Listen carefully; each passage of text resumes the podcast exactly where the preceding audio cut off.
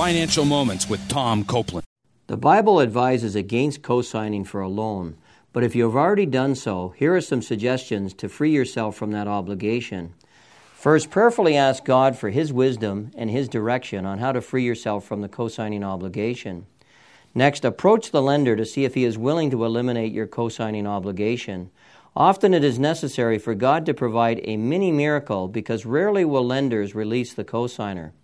Nevertheless, we know that the heart of anyone, including a lender, is in God's hands, Proverbs 21:1. Or try to find another financial institution to lend the money to the borrower with no cosigner. If so, the borrower can use the funds from this loan to pay off the loan that you cosigned. Further, another practical option is to teach the borrower God's way of managing money to reduce the risk of default.